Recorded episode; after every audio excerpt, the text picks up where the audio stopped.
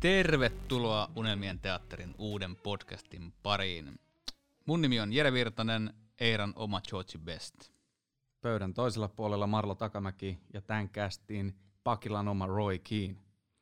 Tämänkertaisessa jaksossa saadaan hämmästyttävä vieras.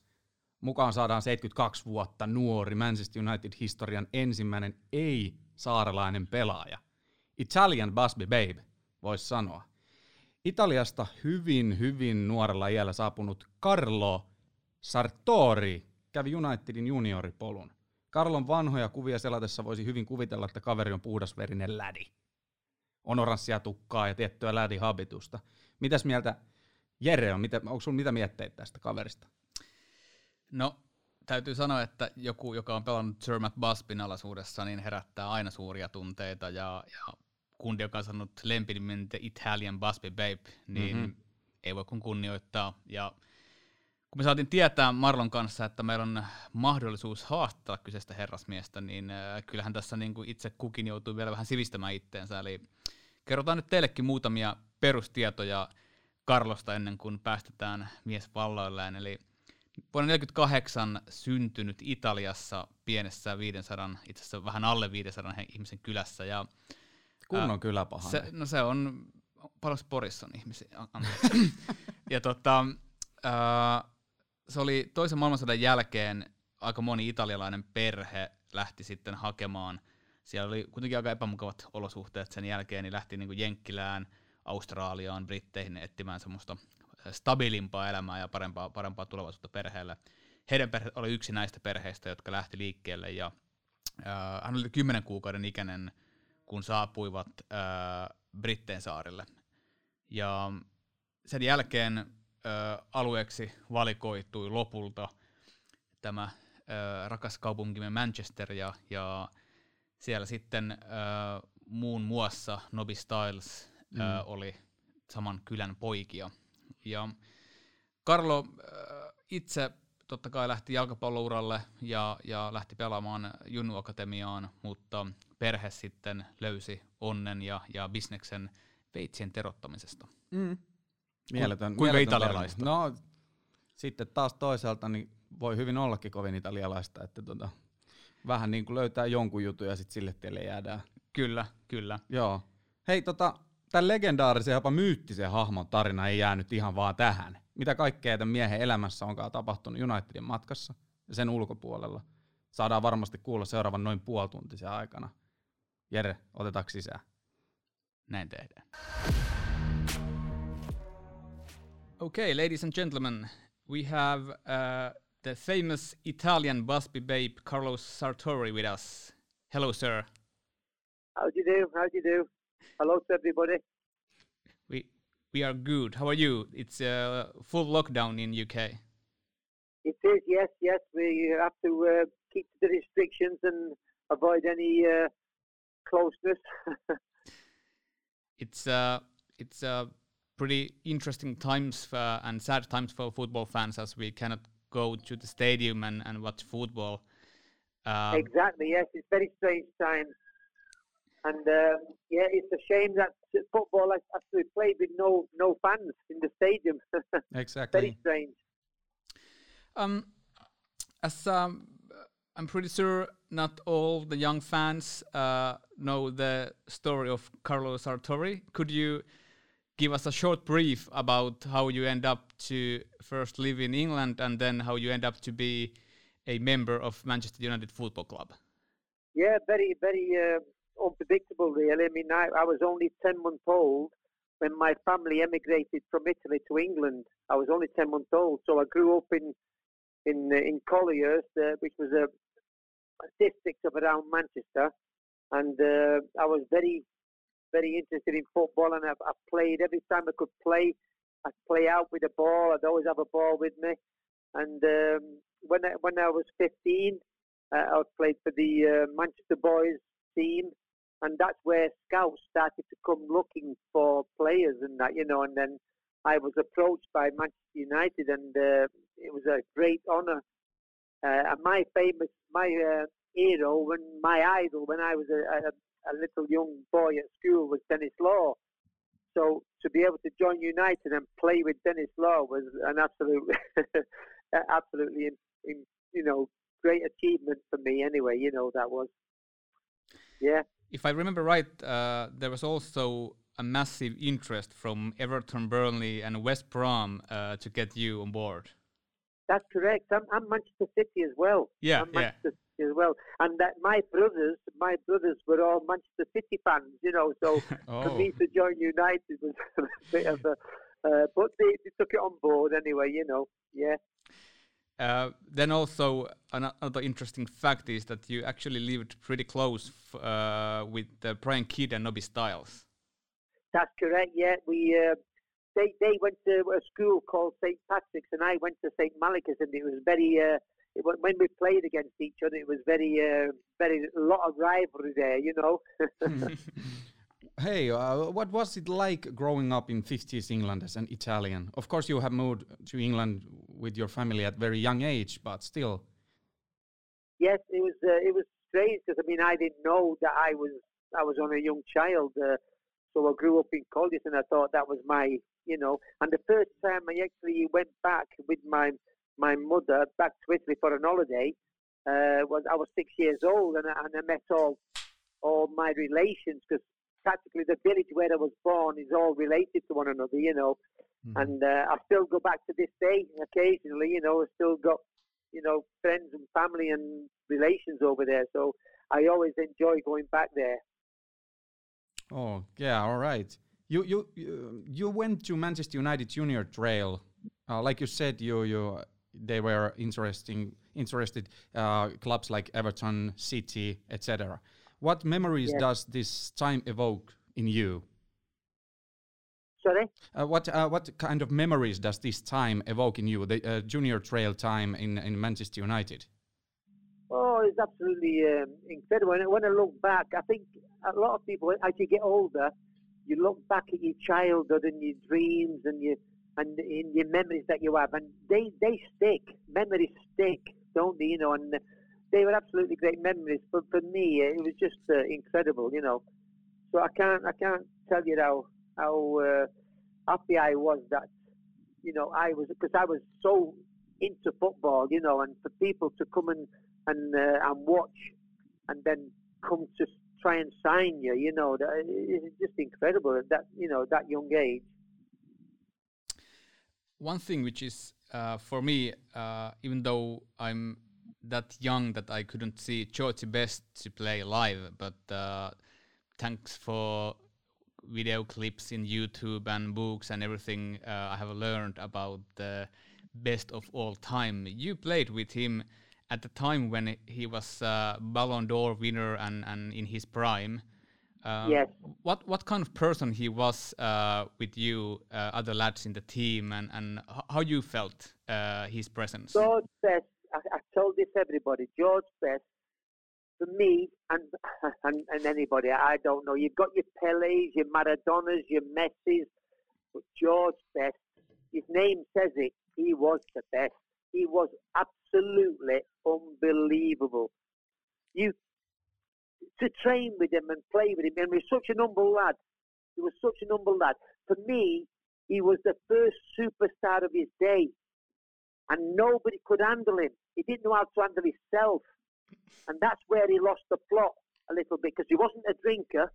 He became an alcoholic. His mother was an alcoholic. Obviously, we know that. That was a story. Uh, but he wasn't a drinker, and he was the first superstar of his day. He was absolutely incredible. On in training, you could ne- never get the ball off him because what he'd do was we, we used to play two touch football where you could only touch it twice. You'd touch it once and then you'd have to pass it. What did Georgie do?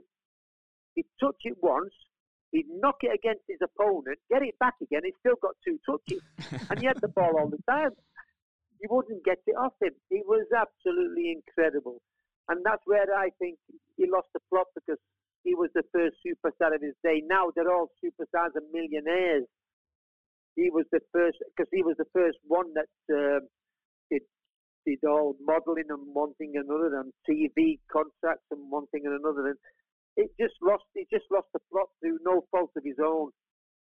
you know, and he was such a, he was such an humble lad and um, unbelievable, absolutely un- unbelievable, honestly. Yeah, Really was. Yeah, amazing story again about Georgie Best. I think uh, he's one of the biggest biggest influences for us also. Uh, throughout Yes. history, the locker room has had leading and vocal players. Who was the comedian in your locker room, or who was the serious leader? What kind of person you were in the locker room?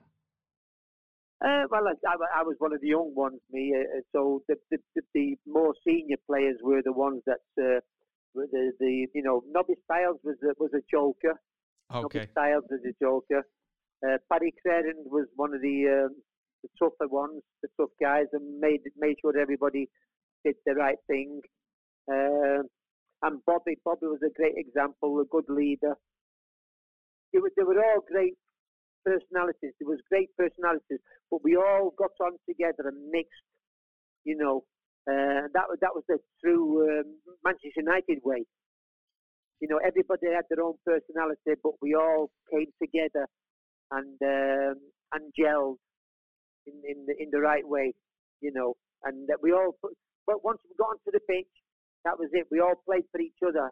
You know, we all had our own uh, uh, brilliances and one thing another. But once on the pitch, we all played for each other, and we put our heart and soul into it for for each other. You know what I mean? So that was Yeah. a great that was a great thing to have. That you know that that um, that upbringing.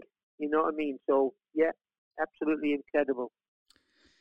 What happened uh, after Sir Matt uh, left, and and uh, it kind of it kind of was end of era, and uh, you was you were in the club the whole time.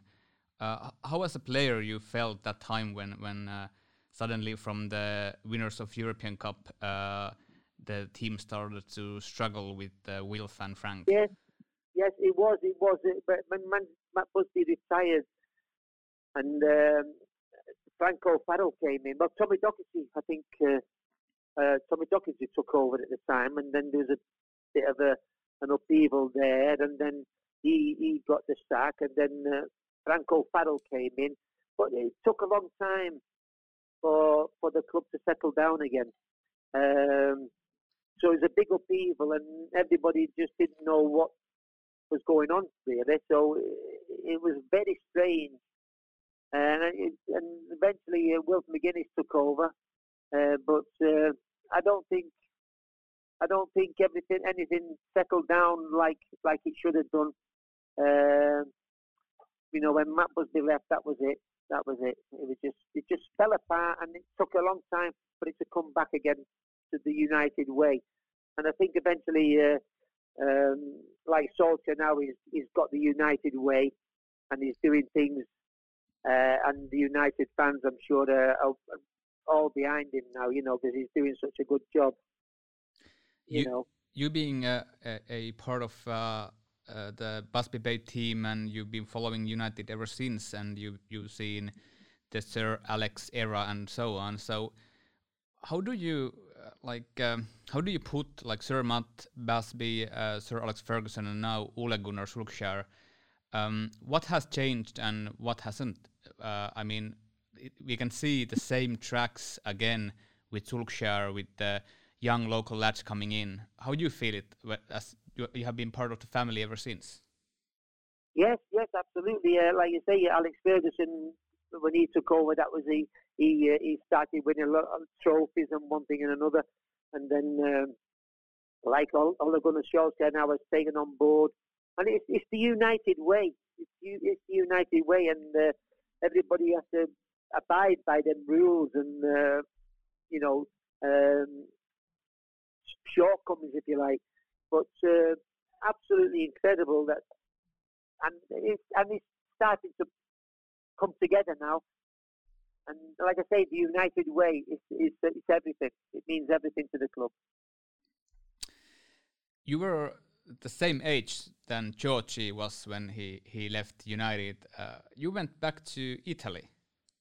Yes, I, I did. Yes, um, I had the chance of playing for uh, some clubs in, in England, you know, but uh, um, it would it was a great honour to be uh, be able to go back to Italy and and, and play in Italy where I was born. You know, so uh, I took that on board, and I, I had some nice, good years in Italy. I, uh, I played till I was 37. I retired at 37 from football. Uh, so I had, uh, I think, 11 years I played over there. And uh, I met some lovely people and played with some nice, good players. Uh, so I've still got a lot, lots of fond memories and um, friendships over there as well. So it's been, a, it was been, a, it's been a great experience to have been able to play for Manchester United and, and go to Italy and play in Italy, my birth country. You know. I, I think Absolutely. I think it was uh, Jason Leach who told me the story that when you went to Italy, you end up to uh, go to army and uh, you played for the army team with uh, some of the 82 World Cup players. That's correct. That's correct. Yeah, um, I had to do um, this conscription over there, uh, and I had to do my army service. uh, unfortunately, but I was I was uh, I was um, I was in Bologna, and I used to go a couple of days a week to the army camp. Uh, but I was also uh, and, and every sportsman who, um, in the army who does the army, like I was a footballer, so I went with the football teams. You know, people who were tennis or whatever went with their groups, and I was with the um, the army national team. Who, uh, like I say, in '82, uh, there was a lot of players who played for the team that played for the World Cup. Yeah, the Army Championship is uh, um, the World Cup in 1982. Yeah, Graziani was a centre forward. He was Oriali. He was a wing half, and uh, Bordon was the reserve goalkeeper to uh, Zoff. Yeah, so it was an absolutely great experience, you know, and I cherish everything, cherish them all. Memories never die. yeah, indeed. Yeah. I believe that. Yeah, you. Yeah, that's true. Yeah, yeah, you you, you were there, like you said, eleven years, and amazing country, Italy, always sunny and and people and the food and everything. But oh yeah, yeah, and you you moved back to England. Why why why is that? Pardon? You moved back to England. Why is that? Yes, because uh, I, uh, it's a long story, but uh, my brothers uh, which my father started in the 1930s, late 30s, 40s, um, a knife sharpening business, right? Where uh, my, my dad used to go to restaurants, hotels, and sharpen the, the knives of the chefs in the kitchen. And and uh, unfortunately, when I uh, was ready to to stay in football, I when because the last year I played, I did my coaching badges to stay in Italy, and, and I was offered a job as a as a as a player coach for this third division team. And uh, uh, unfortunately, one of my brothers passed away in England, and my other brother wanted me to come back and take over the family business of knife sharpening, and that's what I did. And that's what I did. I don't regret it, and uh, I did that for thirty odd years. yeah, family comes first. Yes, it's, it's, I don't regret it. I'm very proud to have done what I did you know, I sometimes look back and think what might have been, you know, but no regrets, no regrets. Um, now, when we are at the time uh, of uh, Munich air disaster uh, anniversary, you you were in the team during the time, kind of post Munich time. How how did you see the kind of memory of of that Munich disaster and uh, how how how the 68 uh, European Cup uh, affected to everyone 10 years after? Yes, I, I remember the day that the Munich air disaster happened. I was only, I think I was eight years old. And uh, everybody was saying United had been in a crash, United had been in a crash. And everybody was going buying papers to see what was going on, you know. And I remember, like it was yesterday, that it, it, it was incredible, you know, and uh, it, I think it affected the whole country, to be honest. Because even if you wasn't a supporter of United, you still, it was an absolute terrible tragedy what happened, you know, and uh, you know, I don't know, it's just, it's just incredible. It's itched on your heart, you know, and um, so, but we just every year they do um, the anniversary. They go to Munich, I believe, I believe, sometimes. I think I went once a few years back. Um, they'll be going uh, have the anniversary uh, at this where they, I forget where it's called now. It's in, it's in there's a place in Munich, and there's, there's like a a, a shrine to it to the to the uh, disaster, you know. And I went a couple of years ago with the former players, former players, because you know I don't know they've been going like 30 years now. It's the Former Players Association, Yeah. and we get together three or four times a year where we have sportsmen's dinners and uh, and golf days and, and things like that, you know. So we get together and we keep in touch with each other, you know, like that. So it's, which is great, which is absolutely great. Um, I've been actually a few times in in uh, former players association dinner, and uh, kind Yeah. of I, I feel that's that's the way to also maintain the legacy of the club because uh, all, all you uh, who have played uh, for United, those stories needs needs to be sh- uh, spread. That's why we do these, of course, and uh, That's um, right. in, Yeah. your, in your case, um, you did get your uh, kind of coaching degree after your playing career before returning uh, uh, the UK. Uh, did you ever think about uh, becoming a coach on part time, or was it so that the business took you and uh, that's it? Yeah, unfortunately, no, the, the business was full time, and uh, I had to carry on with that, you know, and uh, put my work my work into that really. But so, yeah, unfortunately, um, I, I wasn't able to do anything uh, in in the coaching side or not on the football side, you know. Well, then I've been waiting to ask you this question about the match uh, in November '68 against Anderlecht. Yes. Yeah, So, the stage is yours. yeah, yeah. It's a very um, unbelievable uh, story, really. Uh, yeah, so we played at uh, at Old Trafford and uh, we won against Anderlecht three 0 and uh, the return leg was uh, was in Anderlecht, and uh, after about ten minutes, I, I scored. Uh, so that was like um, a great bonus because it was an away goal, and we we did lose the game three one, but my goal, uh, counting as double, put us through to the next round. So it was uh, it was absolutely unbelievable, yeah, to have uh, been able to achieve that. Oh yeah, I bet it was it was amazing feeling. Uh, Oh, to our listeners, they probably think, what kind of player Karl was. So, can you describe yourself as a player? Wh- Which kind of player you were? I was a, um, I was, I, I I love to be involved with everything, and uh, I was a midfield player, but was always in defence, in attack. You know, I was all over the place, Box to box. to be honest. But in in um, in the jurisdiction with everything that was going on, you know. But I, I used to be involved in the game. I loved being involved. I was um, I was a, a worker, good worker. I was, I had the ability. I had the ability. You know, all round ability. Left foot, right foot, and but I was um, I, I- I was very strong on the, in tackles, and uh, oh, good all round player really. Basically, I would call myself.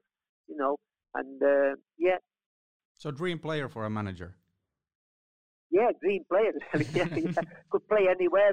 You know, midfield. Uh, maybe not in, not as a defender, but maybe as a as a wing half.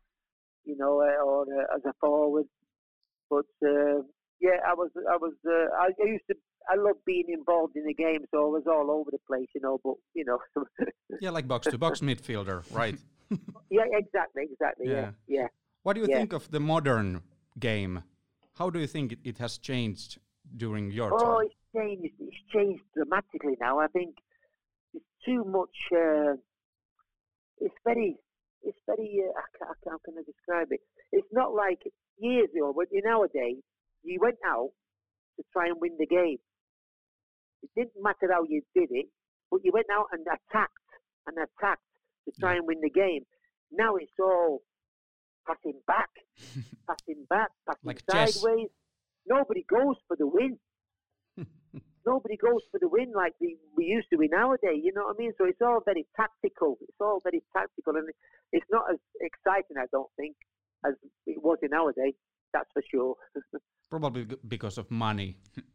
because it's uh, maybe yeah, yeah, maybe yes that's as, a, as an effect you know you, you need to you need to win to to uh, to keep on the top and to make sure they don't go down you know and so it's, it's yeah there's a lot of different uh, uh you know uh, things that are going on in the game that uh, yeah I think definitely is not as as and exciting as it was in our day without a doubt the world changes and the, game itself changes, but in the mid 60s, um, you were uh, one of the first non British uh, or Irish players in, in the first division. Uh, did that affect uh, how people treated you, or were you, because you came to England so young, did they feel like you one of the local lads? No, no, I was, I was uh, very much accepted, uh, uh, very much accepted uh, by everybody, you know, and I, I never felt being um, being in that sort of situation where nobody uh, spoke to you or anything like that. I was I was taken on board as as, as one of them, you know, and uh, and, and rightly so, you know, because. Uh, we're all equal in this day and age. It doesn't matter. We're all equal. Exactly. Aren't we? You know, so I was treated as equal as anybody else, as everybody else.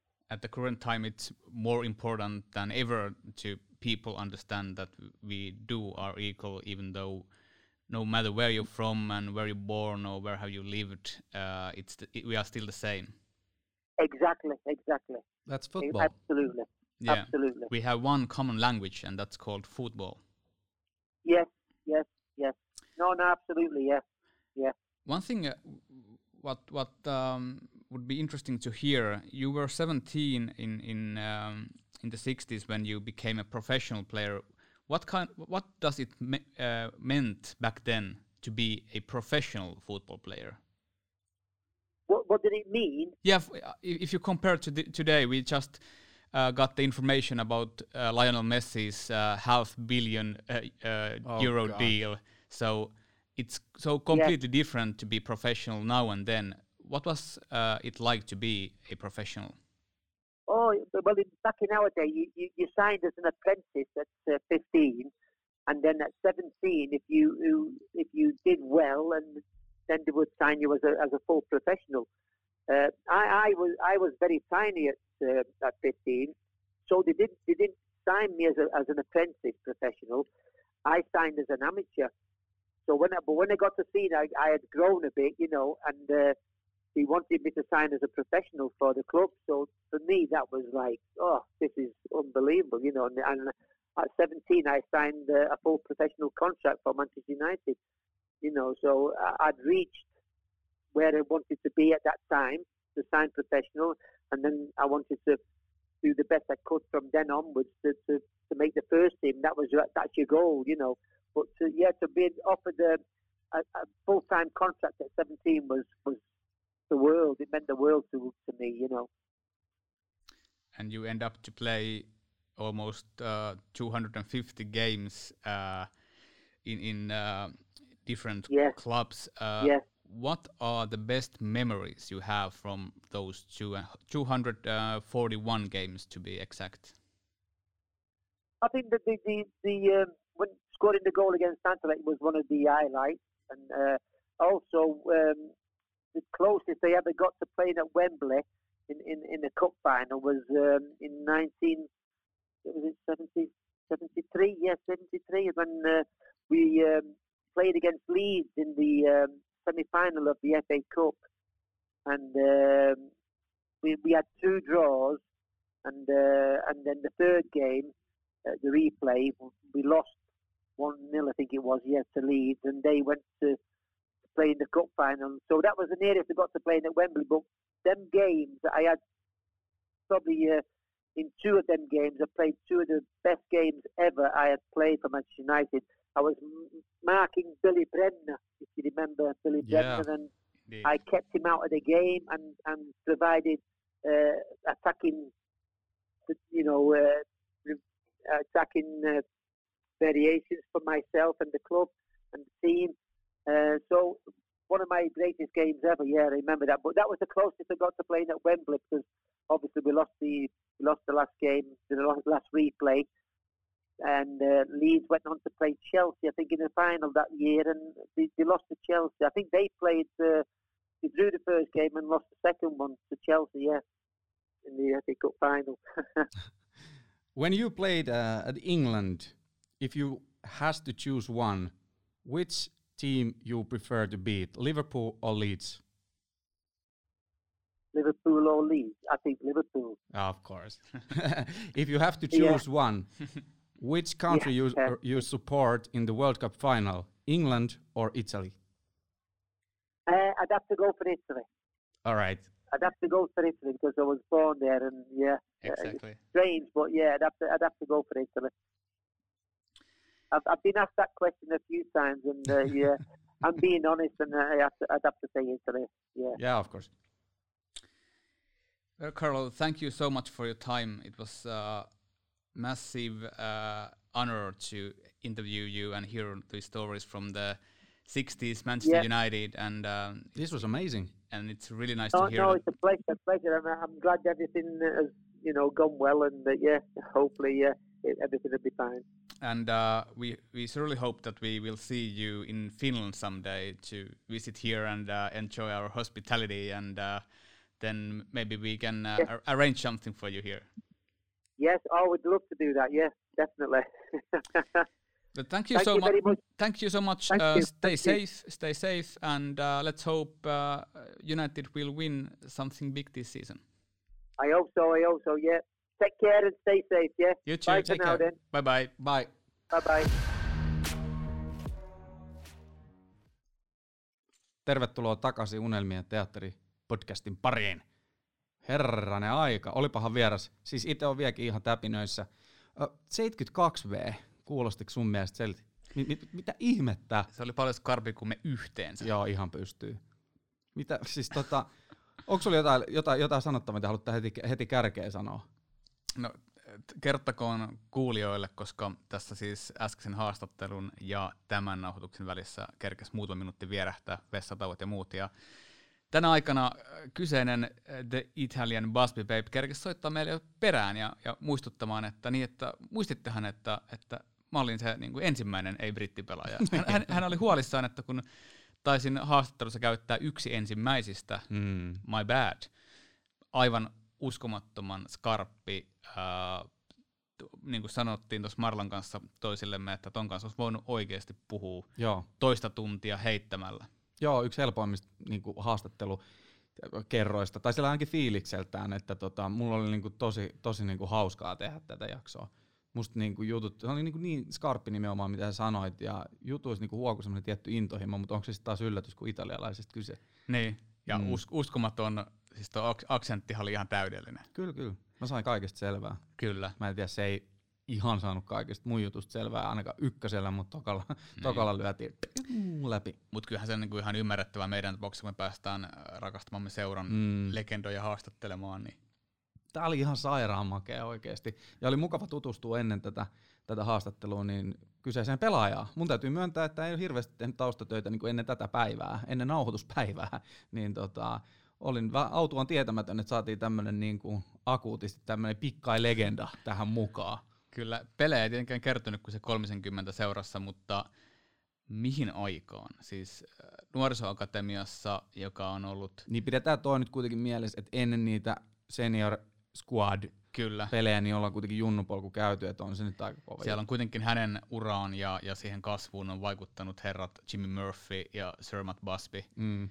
Ja hän niin kuin vakiinnutti äh, Sir Matt Busbin äh, ansiosta tämän Se on jo itsessä. Niin, mm. ja sitten koska äh, ton legendan eli Sir Matt Busbin eläköitymisen jälkeen seura oli vähän vaikeuksissa, niin myös se sitten aika lailla kumuloitu äh, koko joukkueeseen ja se George Besthän tuohon aikaan oli ihan primissa, vaikka joukkue meni, Joo. joukkue meni kova vauhti alaspäin, niin George jatko Ballon d'Orin jälkeen uskomattomia jopa parempia otteita joukkueessa, joka sitten rupesi valitettavasti vähän konttaamaan. Niin, Ja olihan sun pakko kysyä tietysti vähän tarkentavia juttuja tota itse, itse Georgie Bestistä. niin siis mähän laitan tuon mun kännykän soittoa, kun toi kertoo sen, minkälainen Pienellä passilla kerto, hei. aivan mieletön. Siis, Jäikö äijä kakkoseksi?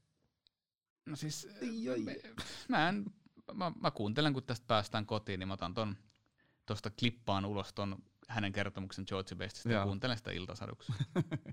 Loistavaa. Mut täytyy kyllä sanoa, että se, hänkin on 72-vuotias ja, ja pandemia on totta kai tehnyt omat haasteensa. Jokainen tietää, että viime vuonna menetettiin valitettavan monta United-legendaa, niin kyllä tämä, mä koen, vaikka tämä on Marlon, Marlolle ja mulle harrastus ja tämä on ollut hauskaa opetella tekemään podcasteja ja tämä on, tää on niin kuin makeeta Friendin kanssa saada jakaa tarinoita Unitedista, niin kyllä esimerkiksi tämä haastattelu, ja vaikka hän olikin noin skarppi ja, Mm. ja näin, niin tuntuu ahistavalta ajatella, että joku päivä hän ei itse enää kertomassa noita tarinoita. Niin, niin. No, saatiin nauhalle ja tota, skarppiudesta päätellen saadaan joskus toistekin jotain nauhalle hänen kanssaan ja toivottavasti pääsisi näkemään vielä. Siis vaikutti ihan mielettömän, mielettömän tota, niin kuin mukavaltakin tyypiltä ja varmaan Kyllä. niin kuin hyvää seuraakin olisi, olisi sitten. sitten ja tota, aikamoinen tarina toi Italiassa vietetty aika ja sitten armeijassa löydetyt futiskollega kaverit, tuommoisia kevyitä nimiä heitteli, 82 maailmanmestareita. Se on, niinku, se, on, se on hassu, että tarina, tarinahan menee ymmärtääkseni niin, että kun hän meni Italiaan, niin hän ei tiennyt, että hän, hänellä on asevelvollisuus, joka pitää suorittaa. Ja hän on 25-vuotiaana mennyt takaisin ja 27 ikävuoteen mennessä piti silloin suorittaa se. Joo. Ja onhan toi varmaan ollut ammattifutarille aika erikoinen fiilis tulla Manchester Unitedista, joka jo silloin on ollut tietenkin maailman Mm. suurseura ja Eurooppa Cupin ensimmäinen englantilainen voittaja. Ja sitten sä menet kotimaahan on silleen, että niin, että sulla olisi tuo armeija hoitamat Niin, raakaan arkeen. kyllä, kyllä. kyllä.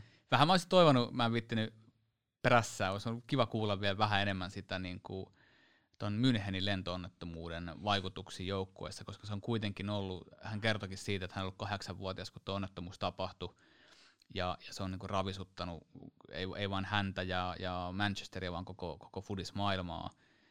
Olisi ollut, mä, mä luulen, että se voi olla varmaan myös arka-alue, ja toinen Ja siltä se vähän niin, se ei, musta kuulosti. se ei varmaan ole se, että, että tuosta niinku kovin mielellään sit ke- keskustelee vaikka kuinka on nyt vuosipäivän ympäristö. Ä, Mutta mä tiedän kuitenkin sen, että ton Eurooppa Cupin merkitys 10 vuotta onnettomuuden jälkeen on ollut valtava pelaajille, Sir Bobille ja sittenkin Sir Mattille, Jimmy Murphylle ja Harry Craigille ja kumppaneille, niin jotenkin on jotain, mitä meille ei kerrota, mitä se oikeasti merkitsi pelaajien kanssa. On haastatteluita, missä kerrotaan, että se oli valtavan tärkeä ja se voitettiin näille lentoonnettomuuden pelaajille sun muuta, mutta mä oon, mä oon jotenkin tosi varma, että se, se tunnelataus ja, ja se kunnioitus näitä menehtyneitä pelaajia kohtaan, niin siellä on joku sen vielä joskus meläyttää ja sitten mä sanon, että tota mä tarkoitin. Mm, mm. Kyllä. Mutta todella, todella positiivinen, en mitään niin negatiivista osannut odottaakaan, mutta siis todella positiivinen yllätys, todella skarppi. Ja, ja toi passio Unitediin, vaikka, vaikka ura sitten ammattilaisena jäikin kohtuu lyhyeksi Unitedissa, mm. Mm. niin olihan nyt ihan United-läri. Paistoiko sieltä vähän sellainen, että nyt saisi pikkasen vielä vähän aggressiivisemmin hyökätä tänä päivänä, niin kuin hän, hän kyllä sanoi, niin kuin, että ylipäätänsä futis voisi mennä takaisin siihen suuntaan, mutta olisi toi pieni semmoinen, että United kanssa niin voisi näyttää vaikka sit etunenässä esimerkkiä, miten mennään Niin, no- vaan. Ja, Varma, varmaan se otti enemmän kantaa just niin yleisesti jalkapalloon. Kyllä ottikin, koska, kyllä. koska se sitten taas kuitenkin Sulksjäriä kehui ja sanoi, että Sulksjär on vienyt Joo. Unitedia takaisin siihen suuntaan, joka on, on ilo, ilo kuulla aina, kun joku muukin on samaa mieltä kuin minä. mutta on tyyppinen pelaaja, miten hän kuvaili itteensä, niin tota, mielellään ottaisin tuohon meidän remmiin mukaan, No jos, joo, olisi, todella. jos olisi tota, tommonen taisteluhevonen, joka vetää box to box McTominay, Dominator. No, McTominay se on varmasti sit sama, ilmeisesti vähän kookkaampi on McTominay kuin hän, mutta Hän oli metri 75 senttiä. juu, juu että siinä on vähän eroa. Että jopa, jopa mä oon ollut häntä pidempi. Kuten, kuten, tiedetään, niin mä en ole koripallon pelaaja. No et oo, mutta joo. Pystyn olemaan täällä selkä kyyryssä studiolla. Mikrofoni on kovin alhaalla. Hei tarvitse lisäpidennyksiä, se siitä.